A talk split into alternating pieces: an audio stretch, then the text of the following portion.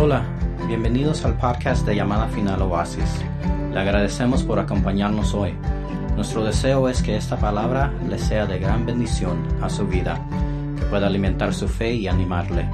Disfrute el mensaje.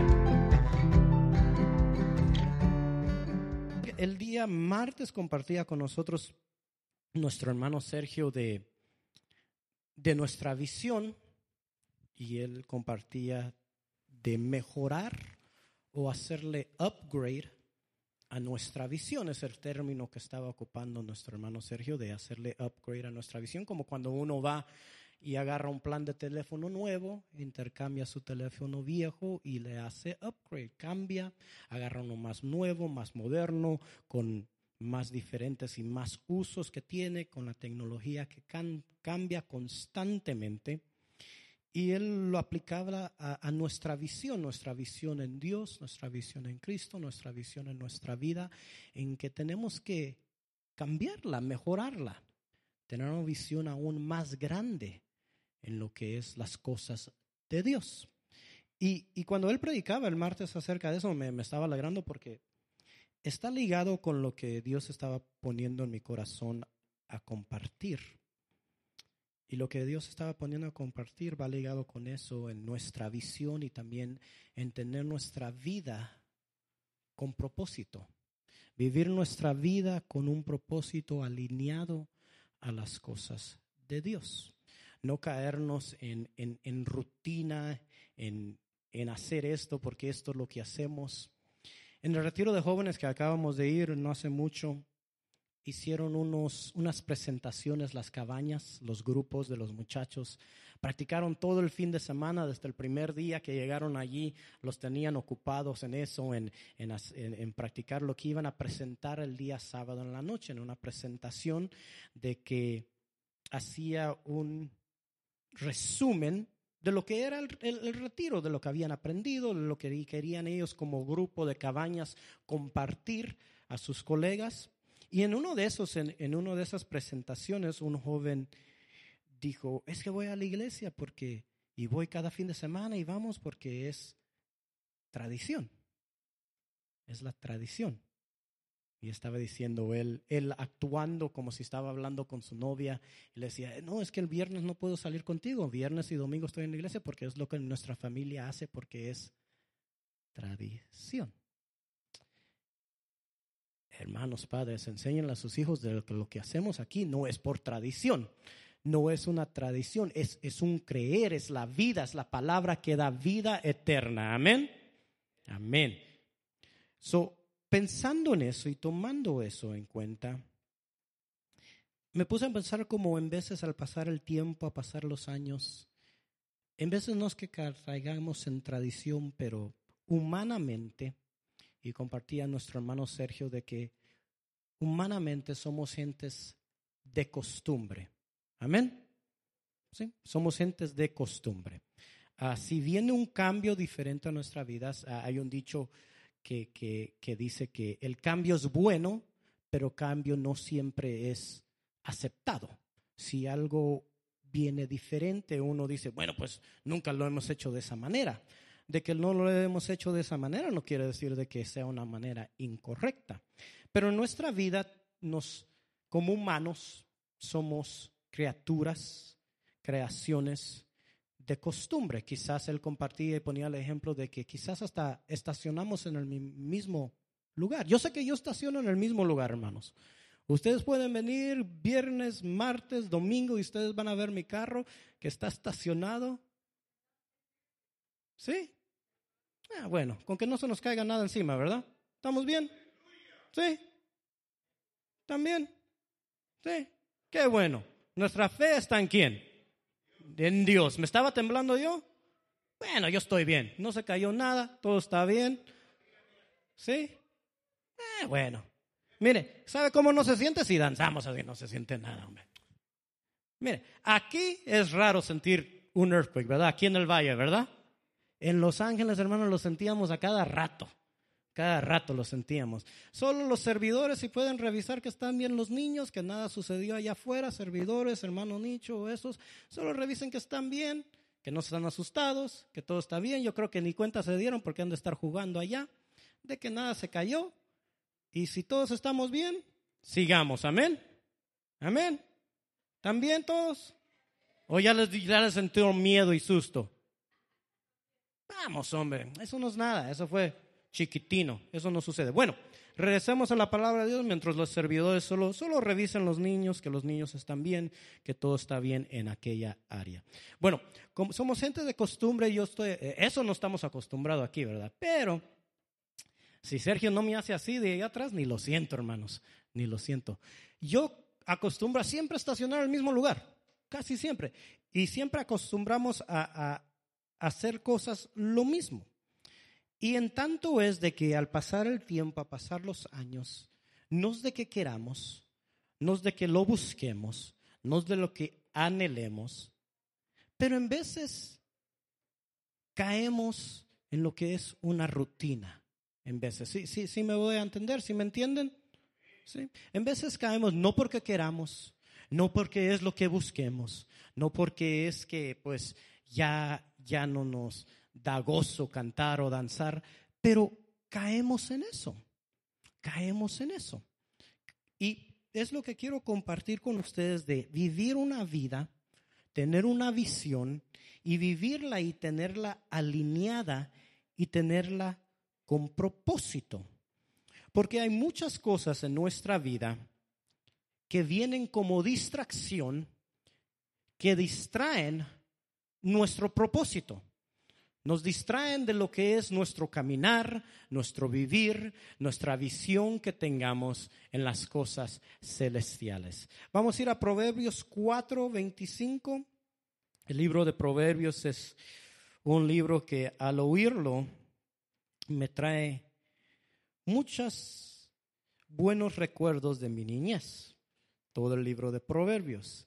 Y yo creo que ya lo ha compartido el pastor, ya lo ha compartido la hermana Yesenia, que cada mañana, cada sábado en la mañana, nosotros nos despertábamos al libro de Proverbios tocando. Eran las ocho de la mañana y llegaban y el pastor, mi papá, nuestro padre, ponía sin falla cada sábado, cada fin de semana el libro de Proverbios, ¿verdad, Jesse? Cada sábado. hasta la voz del guy de que lo hablaba, lo tengo aquí grabado. Y en veces cuando yo leo el libro de Proverbios, en mi mente se me mete la voz del que antes lo leía, de que lo escuchaba. Pero vamos a leer el libro de Proverbios 4:25 que dicen, miren tus ojos hacia adelante. Y al, no, ya me perdí. Y que tu mirada se fije en lo que está frente a ti. Fíjate en el sendero de tus pies y todos tus caminos serán establecidos.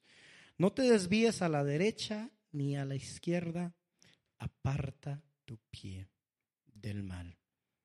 Los días el libro de Proverbios aquí nos habla de tener nuestra mirada fija, nuestro caminar fijo en las cosas de Dios, que todo esté bien en Él, fijo firmemente en Él. Porque pueden venir muchas distracciones a nuestras vidas, hermanos. Muchas cosas de que al parecer que sean buenas, en veces no son tan buenas. Podemos ver en la Biblia de que figuras en la Biblia de que fueron distraídos y en esa distracción hubo atrasos en sus bendiciones espirituales, en sus bendiciones en Dios. David fue distraído por placer, fue distraído por sus ojos, por ver y querer lo que no le pertenecía. Abraham fue distraído por, por el temor, el temor de ya se está haciendo tarde, ya estoy en mi viejez, ya mi vieja está vieja, ¿verdad? Por ponerlo así en términos que nos entendamos, pues, y pues ya llegó el temor, se distrajo. Y, y fíjese que por esa distracción de Abraham, por esa distracción que sucedió hace miles y miles de años, es que todas las guerras hay en Israel. Es porque el hijo que él tuvo primero con la sierva, la descendencia de ellos, pelean, de que la tierra les pertenece a ellos hasta ahorita, actualmente en este día, y la descendencia del, del hijo que tuvo con su esposa, con su mujer, pelean de que no, de que es de ellos. Hasta ahorita, usted escucha las guerras y, y em, quizás no entiende y por qué siempre están peleando. Por eso están peleando. Por eso están peleando. Todavía después de todos estos miles de años, por esta distracción, están peleando. Porque la generación y la descendencia del primer hijo que él tuvo, al distraerse él, dice de que la tierra le pertenece a ellos porque ellos fueron del primer nacido. Y los otros dicen, no, es nuestra porque ustedes salieron de, de pecado, ustedes no salieron de que él esperó. Y luego podemos ver a alguien como Sansón que también se distrajo, se distrajo se distrajo. Dios cumplió, cumplió su propósito en él.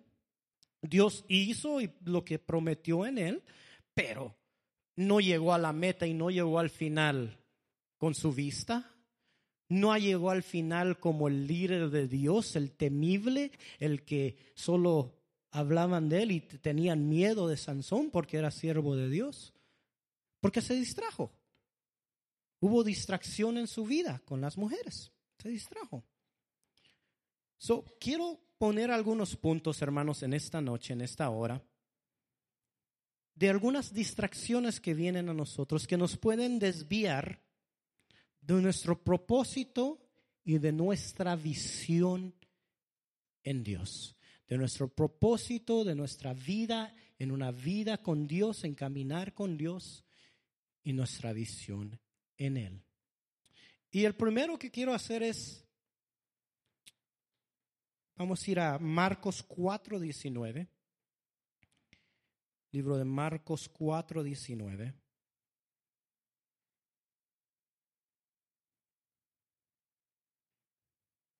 El libro de Marcos 4, 19, ya lo tenemos ahí.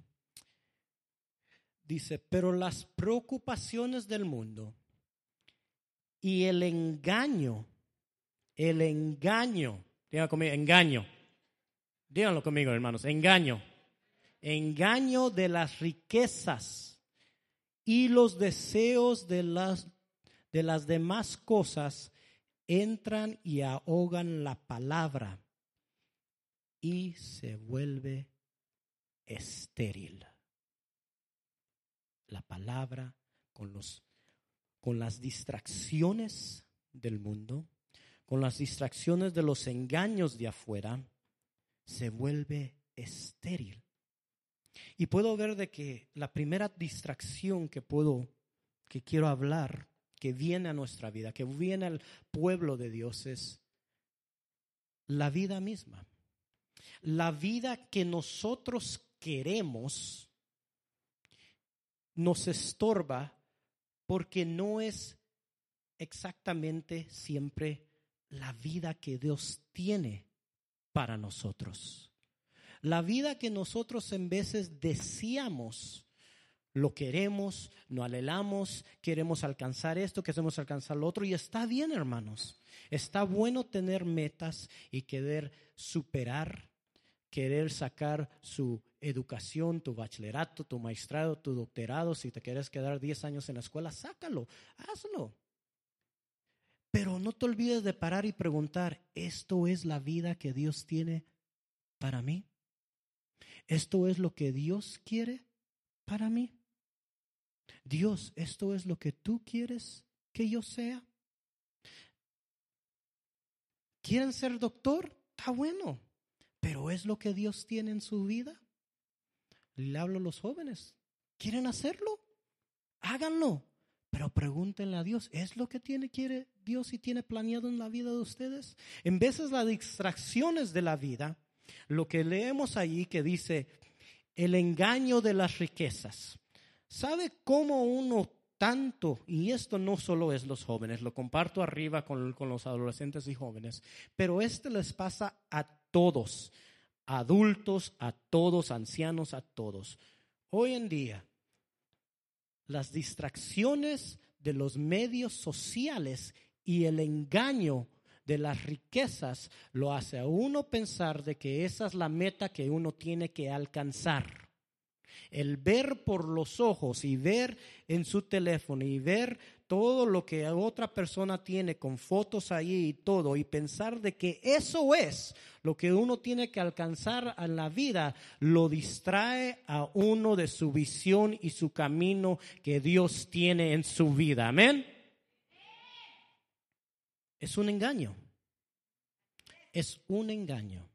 Ustedes pueden ver allí, pueden ver fotos, se meten a Instagram, se meten a Facebook y pueden ver fotos de una familia feliz, contenta, que se acaba de tomar unas fotos y se miran perfectos, con una sonrisa colgate, hasta el chucho se mira contento en la foto pero lo que esconden detrás de esa sonrisa es tristeza, amargura. Lo que no ven es que se tardaron 40 minutos para agarrar esa una foto correcta, para ponerla para que el pueblo de Dios lo mire y piense, ah, esto sí es la felicidad. Que tenga su casota, su dinero, su Lamborghini, sus carros, sus mujeres, pero dice ahí que es engaño. Es engaño de que el mundo pone las preocupaciones, preocupaciones del mundo que pone y pone engaño. Porque hermanos, esto se lo digo constantemente a los jóvenes, constantemente se lo digo a los adolescentes. Si el dinero, la fama y la fortuna fuera la respuesta a la felicidad de esta vida, ¿Por qué cada año hay tanta gente rica y famosa que se muere de sobredosis de droga? ¿Tienen dinero? ¿Tienen plata? Hermanos, varones, tienen mujeres a morir. Usted sabe, en veces cuando tienen dinero, plata y todo, no importa si uno está feo, tienen mujeres para escoger. Y se mueren de sobredosis de droga cada años. Te lo miran las noticias. Porque ¿saben por qué? Porque es un engaño. Es un engaño que viene y distrae. Distrae nuestra visión que tenemos que tener en Dios. Distrae nuestros propósitos que tenemos que tener alineados en Él. Es un engaño que viene y Satanás sabe cómo llegar. Porque uno mira allí y yo le digo a los jóvenes, paren de ser adictos al teléfono. Es una adicción, es una epidemia. ¿Saben cómo sé que es una adicción y una epidemia? Porque ahora mucha gente está saliendo ya que tiene carpal tunnel en sus manos. ¿Y por qué cree que tiene carpal tunnel? Es una enfermedad que se le da aquí, que de que luego ya no puede. ¿Por qué creen? Por estar tomando selfies. Fotos. Fotos para recibir likes, para recibir, hey, ¿te miras bien? De gente de que ni conocemos, de gente de que si los pasáramos en la calle, ni hola les decimos, de que supuestamente son amigos nuestros virtuales, de que nos persiguen en las redes sociales, pero que nos importa poco, solo queremos el like. Solo queremos el like. Es un engaño que viene a las jóvenes. Hey, Enseña más cuerpo en tu foto para que te den más likes. Hey, constantemente enseña lo que estás haciendo para que te den más likes. Una vez, aunque no lo crean por mi pancita que tengo, iba al gimnasio, ¿verdad? Y estaba al gimnasio y afuera estaba buscando estacionamiento. Yo vi una muchacha muy simpática, muy simpática, de buen parecer. Estaba afuera del gimnasio y ya sabe cómo se ponen, así. Tomando con una sonrisa bonita, se miraba bien. Tomando fotos, se tomó como cinco hasta que escogió y yo creo que ya le gustó la que tomó. Después de eso, después que terminó, se miraba contenta en sus fotos, tomándose. Y yo la estaba observando. Y nomás terminó, puso una cara de enojada y se fue al carro. Su foto refleja lo que ella tenía en el corazón se rían, pero saben de que constantemente la gente cae y los cristianos creyentes de Dios caen en engaño. En engaño. En engaño en, en seguir los medios de esta tierra que dice, hey, miren esto. Hey, aquí está la felicidad. ¿Quieres ser feliz? Mírate como esta muchacha, vístete así.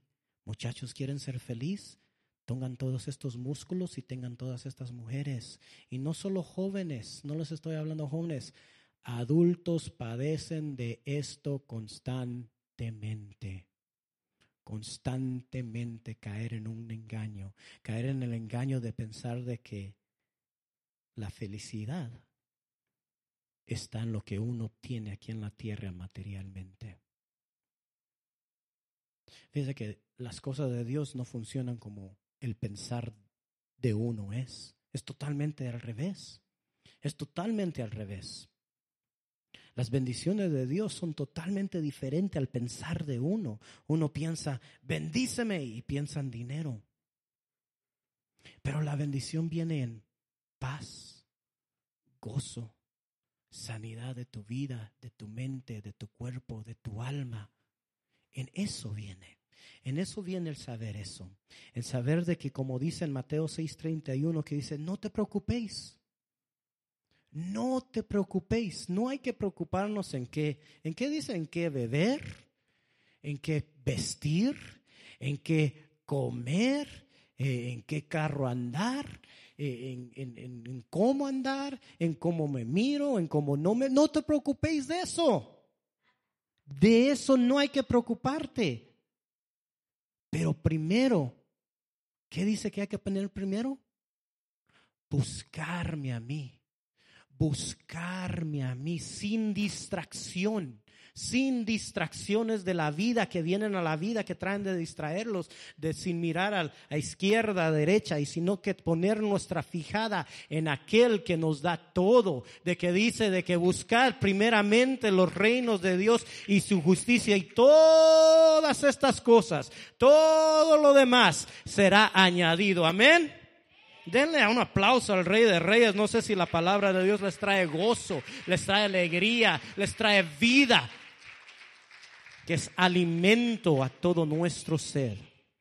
A mí me da gozo, hermanos. A mí, al escuchar la palabra, me regocijo en ella. Y les voy a ser sinceros. No siempre era así. No siempre era así. ¿Se puede entender yo, alguna gente, de que escucha la palabra y quizás viene aburrimiento? Pero todo está en la decisión de uno. En uno decir, Padre amado, Abre mis oídos, mis ojos, para comprender, para captar, para alimentarme, para aumentar mi fe en lo que es tu palabra que da vida, que hay poder en ella. Las distracciones de las vidas, hermanos, vienen, vienen. La segunda distracción que puedo ver, quiero ir a Mateo 14, 28.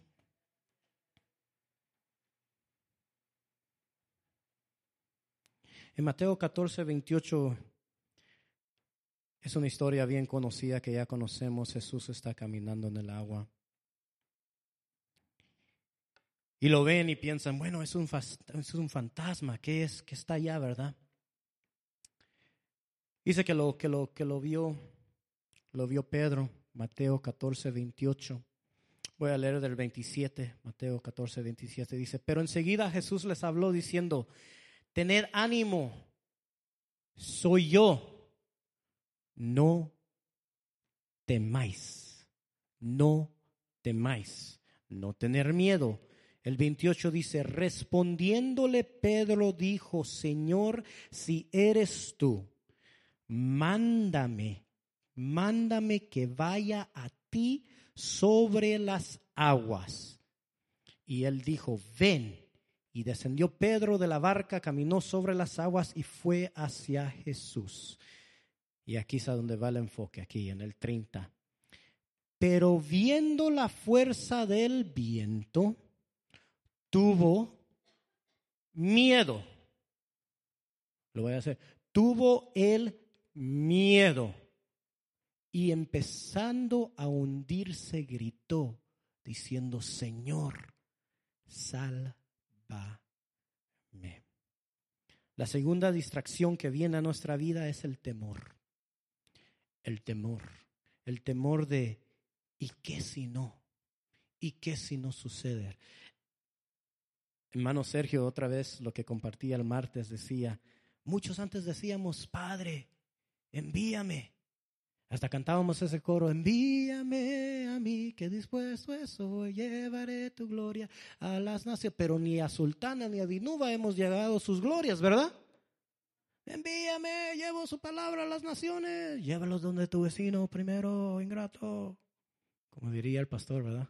Ya que no está aquí hoy, ingrato, póngase trucha, hermanos. El temor viene, el miedo viene. Y fíjese de que a ver, para que me entiendan de lo que hablo. En veces queremos servirle a Dios, queremos entregarnos, queremos hacer grandes cosas, queremos servirle, queremos darle a Él toda gloria, toda honra, todo, queremos servirle a Él. Y fíjese que yo, yo miro al pastor, yo miro el ejemplo de, de, de mi padre, del pastor, de nuestro padre aquí, espiritual, que hace 22 años, 97, sí, 22 años que él vino para acá, déjeme contarle de que el pastor, aunque él nunca se tira flores o uh, echa él pues trofeos, ¿verdad? Pero el pastor que tienen hermanos no es un pastor cualquiera. El pastor que tenemos aquí es estudiado, es estudiado. Ellos viviendo en El Salvador, él agarró beca para ir a estudiar a Italia, ¿verdad? A Italia. Viviendo en El Salvador. Fue, estudió Italia, sacó su, su, lo que iba a estudiar, regresó y era profesor. Era ya el profesor para la escuela de mecánica de BMW. Estando allí, trabajando todavía, le dieron otra beca para venir a estudiar a Nueva York. So él vino, estudió en Nueva York y agarró eso. Viviendo allá, yo nací aquí, no pude ver, pero me contaban que vivían muy, muy, muy, muy cómodos. Usted sabe vivir en esos países y traer carro nuevo del año, no cualquiera lo tiene. Lo traían. Vinieron acá a Estados Unidos y tenía una muy buena carrera. Una carrera muy buena. Una carrera tan buena de que hace como cinco años yo, yo le dije a mi papá, hey, ya estoy ganando tanto. Y él me, vi, me miró y me dijo, eso ganaba yo en 1992. Y me sentí yo, like, oh, man. Y, y, lo, que, lo, que, lo que yo ganaba y lo que estaba ganando era, era buen dinero. Y me dijo, ah, eso ganaba yo en 1992. So, teniendo eso en, en mente, el pastor que tenemos no vino sin educación, tenía una buena, buena carrera. Y cuando Dios le llamó aquí a venir para acá, me acuerdo, reunió la familia y dijo, nos vamos a ir a Orosi. Yo estaba niño, dije, ok, nos vamos a ir a Orosi. Mis hermanas estaban, no, no quiero ir a Orosi. Para contarle que mi hermana Leila no se vino inmediatamente con nosotros, ¿verdad? Ella se quedó algunos años allá, encontró allí que la pescaron, ¿verdad? La conocieron, ¿verdad? Ahí conoció a Sergio y luego se vino. Pero no se vino de inmediato. Pero lo que sí me acuerdo es de que mi papá vino y dijo, bueno, yo he sido llamado para servirle a Dios. Y yo sé que esta parte se lo ha compartido. Yo quiero servirle a Dios. Yo quiero predicar. Yo quiero ser pastor. Y dejó su trabajo dejó, no era trabajo, hermano. Hay una diferencia de trabajo y carrera. Dejó su carrera. Tanto de que hasta los compañeros del trabajo le dijeron, ¿qué estás haciendo? Tenés familia, tenés a, gente de darle de comer en tu casa. Y él dijo, yo voy a servirle a Dios. Y Dios está conmigo. Ahora, hermanos, viene la otra parte a donde viene el temor. Yo le voy a ser sincero. A mí me hubiera dado miedo quizás dejar el trabajo ese. Me hubiera dado miedo quizás dejarlo. Viera, viera quizás. Ustedes 100% se brincan y dicen, yo voy, yo le doy. Hermanos, ganaba bien el pastor, bien. Y dijo, voy a servirle a Dios. Es como Pedro bajándose del bar, de la barca. Mira, hermanos, tomar y ir y darle y, y confiar en Dios y saber, hey, vengan, yo estoy con ustedes.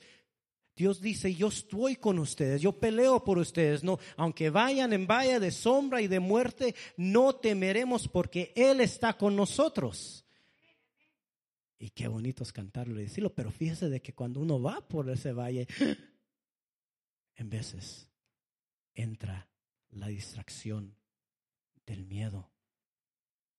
En veces se nos olvida de que la palabra de Dios dice, yo soy Jehová tu sanador y entra distracción por medio de miedo y nos distrae. Le voy a decir algo que me sucedió hace unas dos semanas. Fíjese de que por la edad que ya tengo, ya viejo, ya 36 años, ya voy para allá, ¿verdad? Me, agarró y, es algo de que he batallado por como los últimos cinco años, me llega, se me va un dolor aquí en mi espalda, abajo, abajo. Y una vez fui al quiropráctico y me dijo, oh, pues ah, me tronó, bla, bla, bla, por todos lados, ¿verdad? Me hizo por así, me hizo como un pretzel y me tronó por todos lados. Salí todo tronado de ahí, salí, ¿verdad? Pero me sentí bien. Bueno, me llegó ese dolor otra vez hace dos semanas, me llegó otra vez. Y dije, ah, bueno, pues como tengo aseguranza, vamos al quiropráctico, vamos. Y fui, y fíjese de que la aseguranza de, de, de, de médica funciona como aseguranza de carro. Uno tiene un deductible.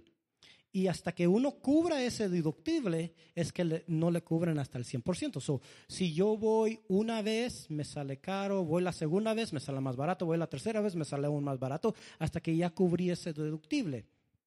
So fui, me tronó, me hizo rayos X, me dio, me dijo, no, estás fregado. Me dijo, no, no me dijo eso. Me dijo, mira, lo que está pasando contigo es de que tu último uh, vertebrae, vértebre, la última vértebra, ¿verdad? está deslocada y te está apretando tu nervio ciático. Y yo qué sé de eso, yo solo, oh, sí, no, sí, está tremendo, ¿verdad? Yo qué sé de eso, nervio ciático. Y me enseñó los rayos X y mira, y este huesito aquí le está creciendo un poquito. No, sí, tremendo, ¿verdad? Sí. Yo qué sé de eso, ¿verdad? Me tronó y todo, y luego me va y, les doy mi aseguranza. Y, oh, qué bueno, tenés buena aseguranza. Ok, son 57 dólares. Ah, la gran puchica. No me cubre todo, tengo dos aseguranzas. No, es que tenés el deductible y esto, pero la próxima vez que vendas solo va a ser 40. Ah, está bueno, pues ya lo pago. Fíjese que duré bien dos días. Me regresó otra vez. Ah, le dije a Gaby, no puedo lavar los trastes, me duele. me regañó, no vas al fútbol, me dijo. Bueno, ah, me duele. Y fíjese, hermanos, de que hice la otra cita. Y al hacer la otra cita, me acordé.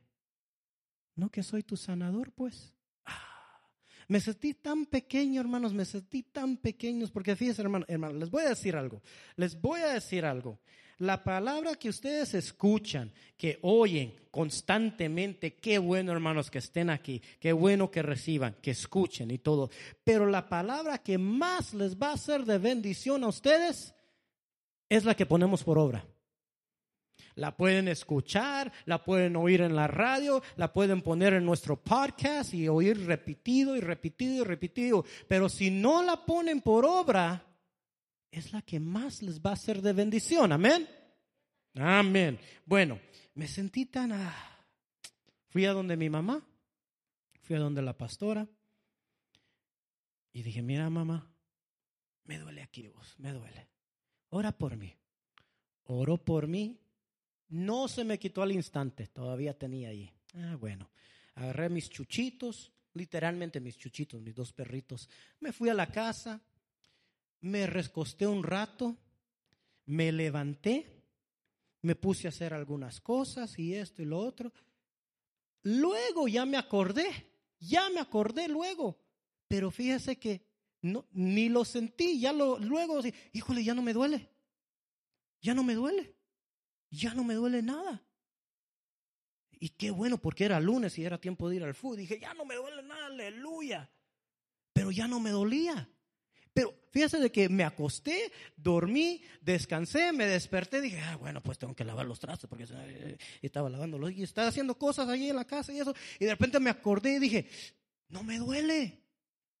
No me duele. Se me había, hermano, se me había olvidado. Y tuve que llamar, le llamé a mi mamá y dije, fíjate, mamá, ya no me duele ya no me duele nada. Me ahorré otro dinerito y ya había gastado ese dinerito, ¿verdad? Me, ya no me duele nada. Y hasta ahorita ya no me duele nada. No me duele nada. Pero fíjese de que en veces, ¿qué sucede? ¿Qué sucede? Ah, voy a ir a que oren por mí, pero de todos modos voy al doctor por si las dudas usted, si las dudas. ¿Qué si yo hubiera dudado y hubiera dicho, de todos modos voy al quiropráctico por si las dudas? ¿Verdad?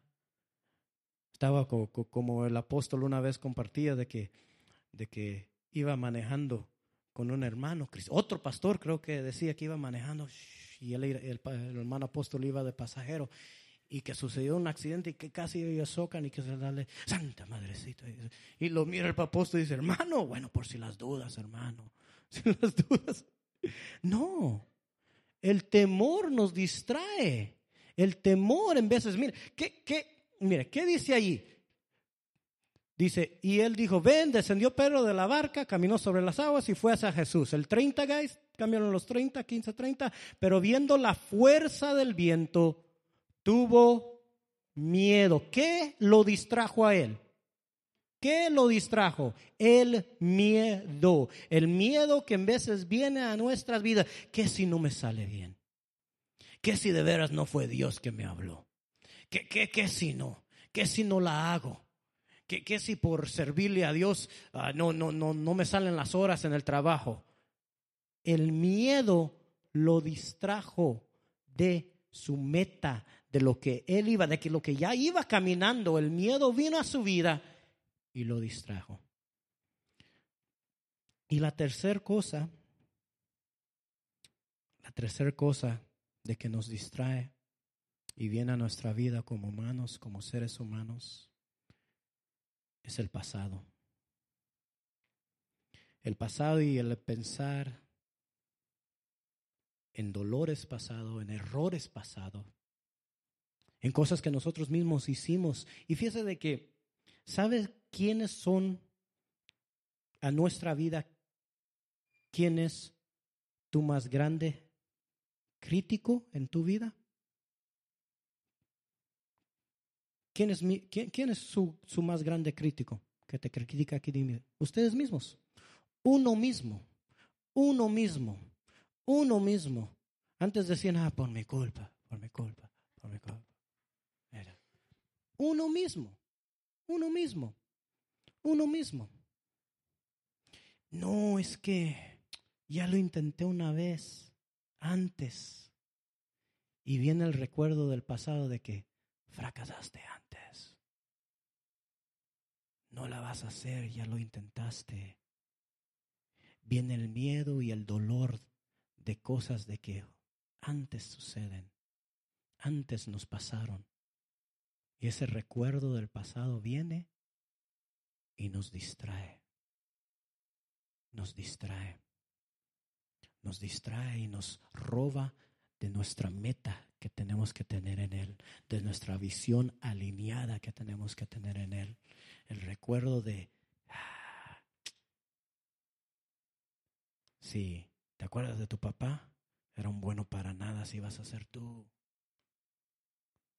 Tu papá que te dejó, así vas a dejar tú a tus hijos. No lo hagas, no puedes el recuerdo del pasado, el temor de los dolores de que en veces solo cargamos y que dice la palabra de Dios que Él llevó nuestras cargas y que nosotros mismos decimos, no, déjala, llevo yo. llevó nuestras cargas, se llevó nuestro dolor, le llevó todo eso para que nosotros no tengamos que, para que seamos nuevas criaturas creados en Él, renovados, restablecidos, establecidos en su palabra, en su reino. Amén. Pero viene la distracción del pasado. Eh, eh, me tocó compartir y estaba hablando con, pues ya es pastor, pero pues eh, nos creamos como niño, Pablo Azurdi y yo, ¿verdad? Nos creamos desde niños. Pero el pastor Pablo estábamos compartiendo una noche allá en el retiro y, con el grupo de líderes que él tiene. Y estaba él compartiendo como una vez que una vez él estaba en cuarto de liberación orando por una hermana que estaba endemoniada con unos espíritus. Y de, que, de que cuentan, no, nos pasamos, estábamos orando, estábamos tiempo orando, orando, orando, y se revelaba el Espíritu, se revelaba el Espíritu, se revelaba el Espíritu, y no quería salir. Pero luego dice que el Espíritu les empezó a hablar, desde adentro les empezó a hablar, y les dijo el Espíritu, sáquenme de esta mujer, que ya no la aguanto. Sáquenme, sáquenme, ya no la aguanto. Y nosotros nos quedamos, ¿y eso? es que ella no lo quería dejar ir. Y, dice de que cuando pasó todo, no salió, no salió el espíritu, no salió el demonio. Pero cuando volvió la, la mujer en sí, y ellos pudieron hablar con ella y le dijeron, hermana, el espíritu nos dijo de que usted no está queriendo dejar ir el espíritu, de que usted lo tiene allí. Y ese espíritu quiere salir. Y esto va ligado con las cosas del pasado, hermano con lo que en veces los recuerdos, lo que tenemos en nuestro yo, lo que, lo que en veces solo lo agarramos ahí, aunque sabemos que es malo, pues no, no, no, no, no, sí sé que lo tengo que dejar ir, pero todavía no. Dice que les dijo la, la hermana, les dijo, sí, es que es lo único que me dejó mi mamá. Ese espíritu, dijo ella, es lo único que me dejó mi mamá. Y si yo lo dejo ir, ya no tengo nada del pasado de mi madre. Hermanos, Dios nos liberó, Dios nos da libertad, rompe cadenas, rompe yugos, pero sabe que también Dios no hace nada a la fuerza. Dios no hace nada a la fuerza. Dios no hace nada, nada la fuerza. Si en nuestra decisión tenemos la decisión, no queremos ir y dejar ir las cosas del pasado, las cosas que no hacen daño, las cosas que en veces uno dice, esa hermana me cae mal. ¿Y por qué? Hace 10 años me dijo, me, me hizo algo, no sé ni qué era, pero todavía me cae mal. Si no queremos dejar ir, eh, se ríen, pero es cierto. Hay gente así. Ya hasta se me olvidó qué me dijo, pero sé que la odio, o sé que lo odio. Pasaron 10 años ya, hombre. Ya pasaron. Era como la mujer que estaba, es que mi esposo no lo perdono, me engañó, me fue infiel. Y le dice el pastor, ¿y hace cuánto fue eso, hermana? Ah, 10 años que se murió ya. Híjole, ya está, está muerto el hombre. Y no lo deja ir. Hermanos, el pasado y las cosas, los recuerdos del pasado que vienen en veces en no querer ir de ese dolor, en no querer ir de nuestros errores que hemos hecho. Nosotros mismos en veces nos recordamos, ay, ese error que yo hice. La palabra de Dios dice de que él nos perdona y toma todos nuestros errores y nuestras cosas individuas y las echa hasta lo profundo del mal y Él nunca más se recuerda de ellas o si Él no se recuerda de ellas, ¿quién somos nosotros como humanos para acordarnos de ellas? Amén. Él no se recuerda de ellas. Mantener la mirada firme, firme, firme en Él constantemente nuestro caminar en Él. Quiero cerrar con eso. Worship team, come up, please. Fíjate que el otro día fui a donde mis padres. Tenía que agarrar algo de, de lo que antes era mi cuarto allí cuando vivía con ellos. Y viví allí muchos años en ese cuarto muchos. Y al entrar allí al, cuarto que era mío, porque allí todavía tenía esta sleeping bag que necesitaba y la necesitaba para el, para el retiro, entré y, y vi de que ahora ese cuarto lo convirtieron en un storage. En un storage.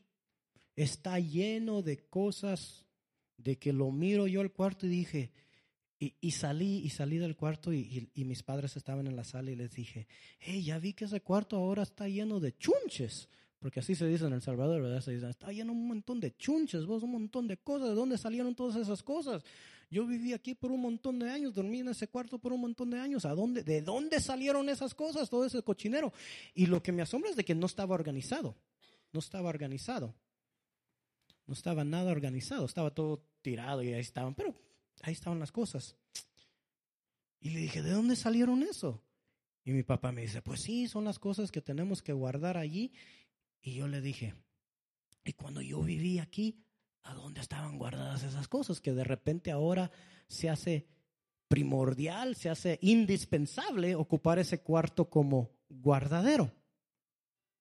Y me puse a pensar en algo, hermanos, al ver eso. Y le dije a mis padres, cuando yo viví aquí, ese cuarto tenía un propósito.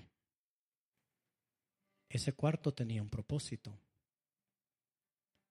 Y el propósito era yo dormir allí, yo estar allí, yo vivir allí. Cuando yo me salí, no le pusieron propósito al cuarto. Solo el cuarto se llenó de cochinero. No es cochinero, no es basura, pero se llenó de cosas de que a dónde estaban antes. Y así es nuestra vida, hermanos.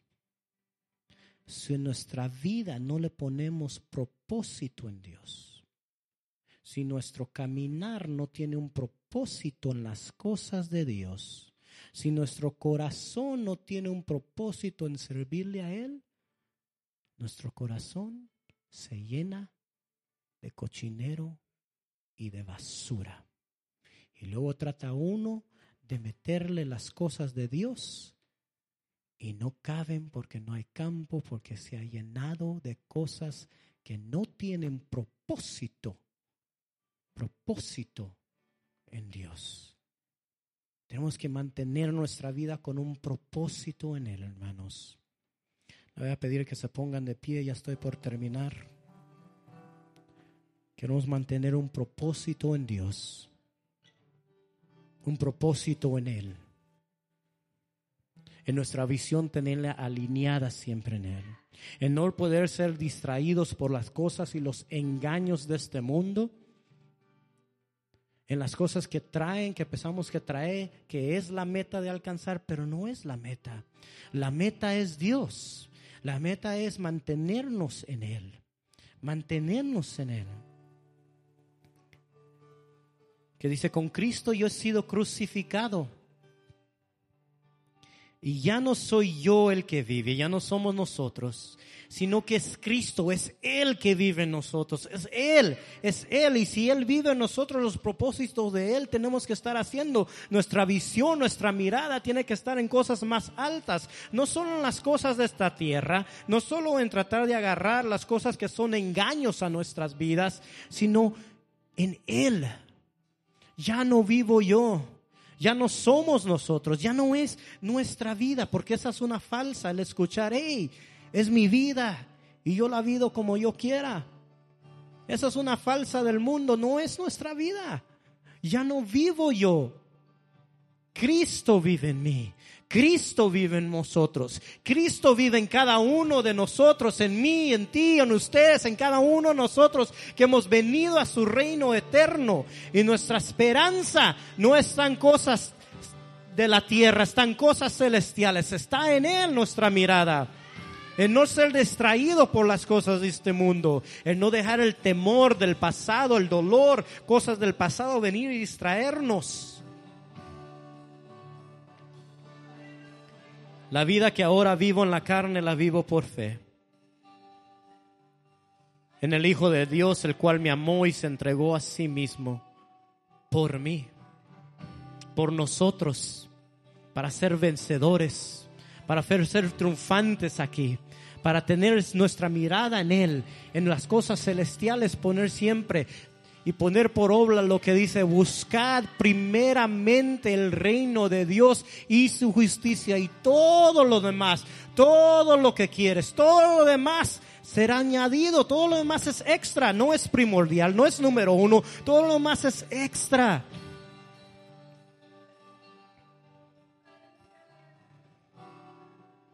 Que Él nos amó, nos ha amado con amor eterno, se entregó por nosotros, por cada uno de nosotros.